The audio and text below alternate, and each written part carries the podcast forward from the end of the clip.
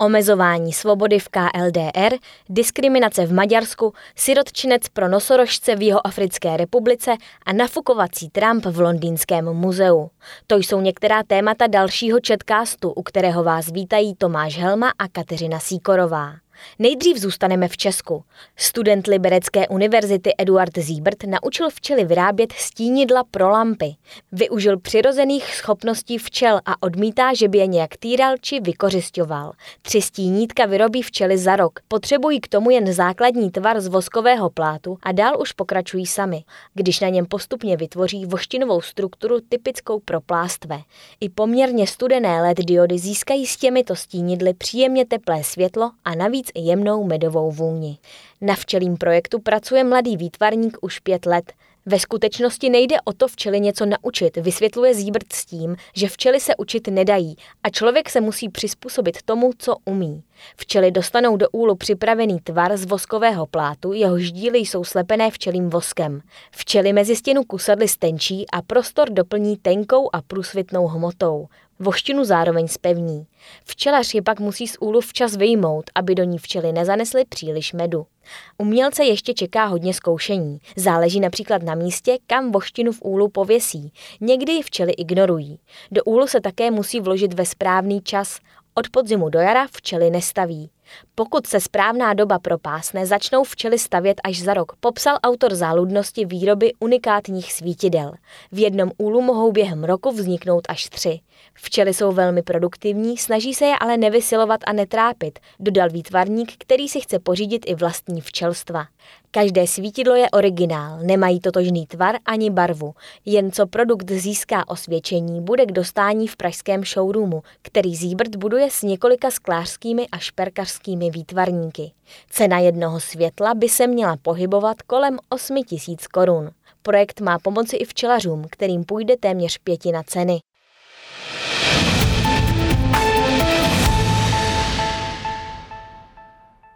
Kvalita ovzduší v Česku byla v loňském roce výrazně lepší než obvykle. Některá ze sledovaných kritérií znečištění vzduchu se dokonce dostala na nejnižší hodnoty od začátku jejich měření. V roce 2020 díky tomu nebylo nutné vyhlašovat žádné smogové situace ani regulace. K příznivému vývoji napomohlo relativně teplé počasí s množstvím srážek i úbytek dopravy v důsledku omezení zavedených kvůli epidemii nemoci COVID-19. Vyplývá to z předběžné zprávy Českého hydrometeorologického ústavu. Na úbytku znečišťujících látek se loni podílel především měsíc únor.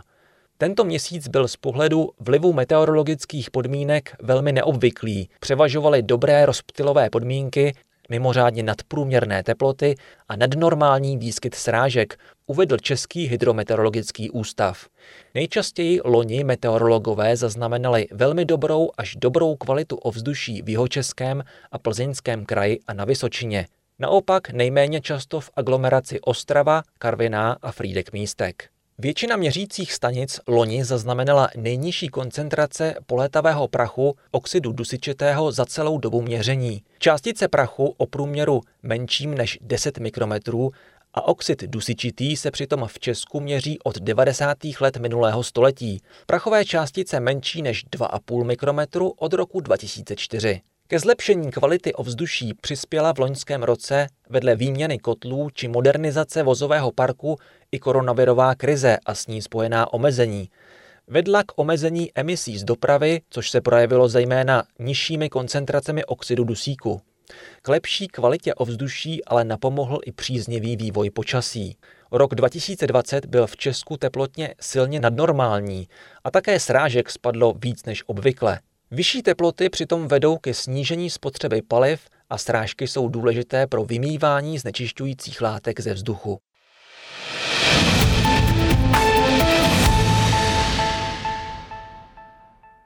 A nyní do KLDR. Severní Korea zavádí přísné pokuty a tresty vězení pro každého, kdo bude přistižen, jak se baví u jihokorejských pořadů, anebo se bude pokoušet napodobovat způsob, jakým se mluví v sousední Jižní Koreji. Těm, kdo budou zakázaný obsah pašovat, hrozí doživotí i trest smrti. Jde o další krok v rámci boje severokorejského vůdce Kim Jong-una proti vnějším vlivům a za lepší domácí zábavu.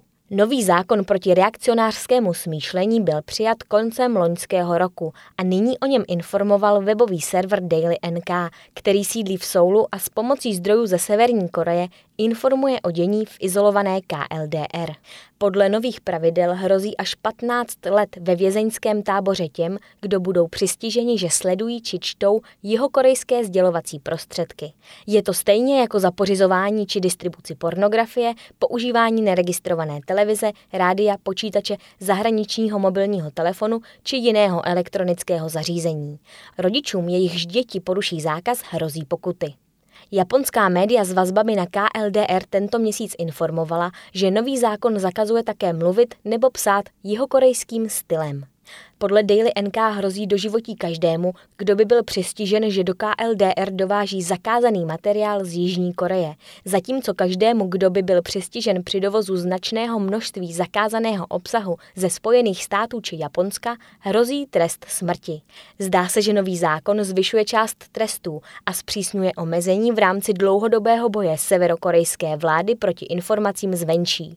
Důraz kladený na materiály z Jižní Koreje a tak nedefinovatelné prvky, jako je přízvuk, jen dokazují, jaké obavy má severokorejská vláda z vlivu bohatšího a demokratického jihu, řekl člen skupiny Svoboda v Severní Koreji, která podporuje přeběhlíky. Omezený, ale neustále sílící přístup k informacím, například díky pohraničnímu obchodu s Čínou, pomáhá uspíšit subtilní změny v KLDR, kde se státní sdělovací prostředky mohou soustředit jen na budování prestiže vůdce Kim Jong-una, řekl Tche Jong-ho, první severokorejský přeběhlík, který se stal jihokorejským poslancem. Ve dne obyvatelé skandují dlouhý život Kim Jong-unovi, zatímco v noci se dívají na jihokorejské seriály a filmy.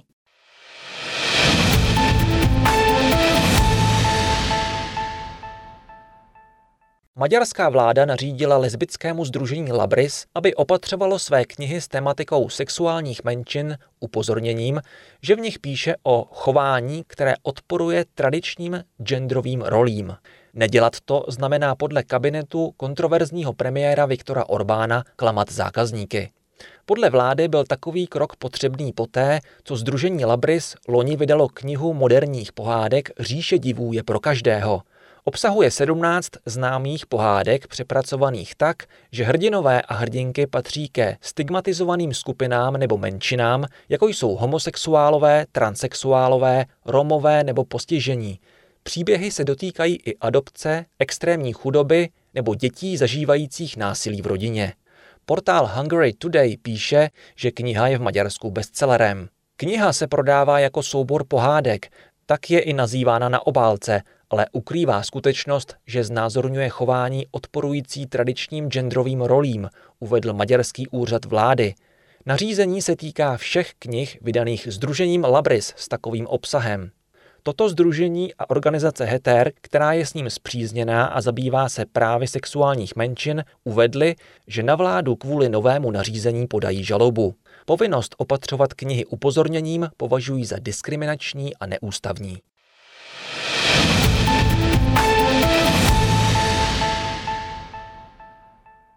V maximálním utajení, utopený v bujné vegetaci a za přítomnosti co nejméně lidí, funguje na severu Jihoafrické republiky sirotčinec. Je určený mláďatům nosorožců, jejichž matky zabili pytláci. Dostat se tam dá jedině s průvodcem. Tím je 67-letý bývalý profesor historie Arifan Deventer, který sirotčinec založil. V roce 2011 Deventera někdo telefonicky upozornil, že v blízkosti byly zabity 2 samice nosorožců a 1 mládě. Další ale přežilo.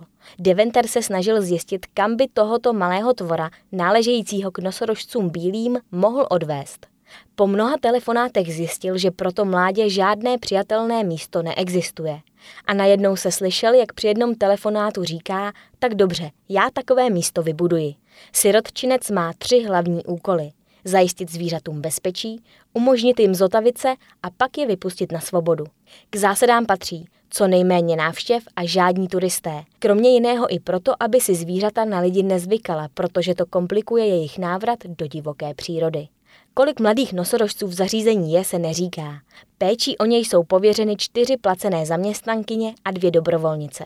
Když se objeví nové mládě, musí s ním v prvních 5 měsících i spát a doslova se stát jejich matkami, říká ředitelka sirotčince.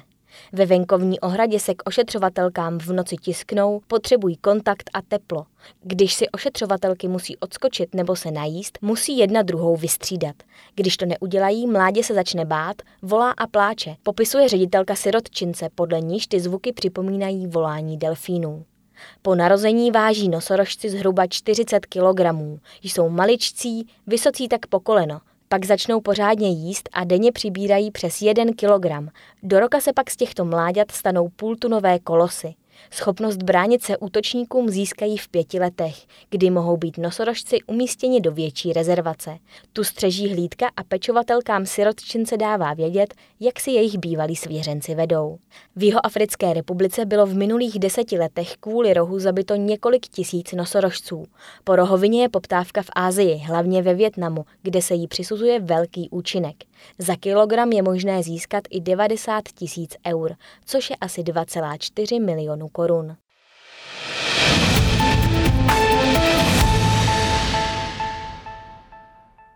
A na závěr slibovaný Trump. Nafukovací karikatura Donalda Trumpa v podobě vzteklého batolete v plenkách a s mobilem, která se stala symbolem britského protestu proti americkému prezidentovi, si zajistila čestné místo v dějinách politického aktivismu. Zařazena bude do sbírek Muzea Londýna. 6 metrů vysoká oranžová figurína, kterou zaplatili odpůrci Trumpa prostřednictvím crowdfundingu, zobrazuje amerického prezidenta a jeho charakteristickou blondětou kštici se zarputilým výrazem a rozpřáhlýma malýma rukama, které drží mobil připravený k tweetům. Poprvé se figurína objevila na protest u britského parlamentu při Trumpově první návštěvě Spojeného království v roce 2018. K oblakům vzlétla také při jeho státní návštěvě o rok později a objevila se také ve Francii, Argentíně, Irsku, Dánsku a různých částech Spojených států. Baby Trump se po svém světovém turné nyní dostává do sbírek Londýnského muzea. Podle všeho by se mohla stát součástí expozice věnované dějinám protestu, které zahrnují předměty z protestů za ochranu klimatu, míru a hnutí sufražetek. Jeden z hlavních strůjců Brexitu, Nigel Farage, v roce 2018 označil figurínu za největší urážku amerického prezidenta v dějinách. Sám Trump o karikatuře řekl, že není žádný důvod, proč by měl jezdit do Londýna, když tam vystavují nafukovací panáky, aby se cítil nevítaný. Muzeum není politické a nemá názor na stav politiky ve Spojených státech, uvedla ředitelka muzea Londýna Sharon Amentová. Doplnila však, že figurína představuje typickou britskou reakci v podobě satiry. Nafukovací karikatura byla do muzea doručena nacpaná v kufru a dorazila během posledních dní Trumpova prezidentství.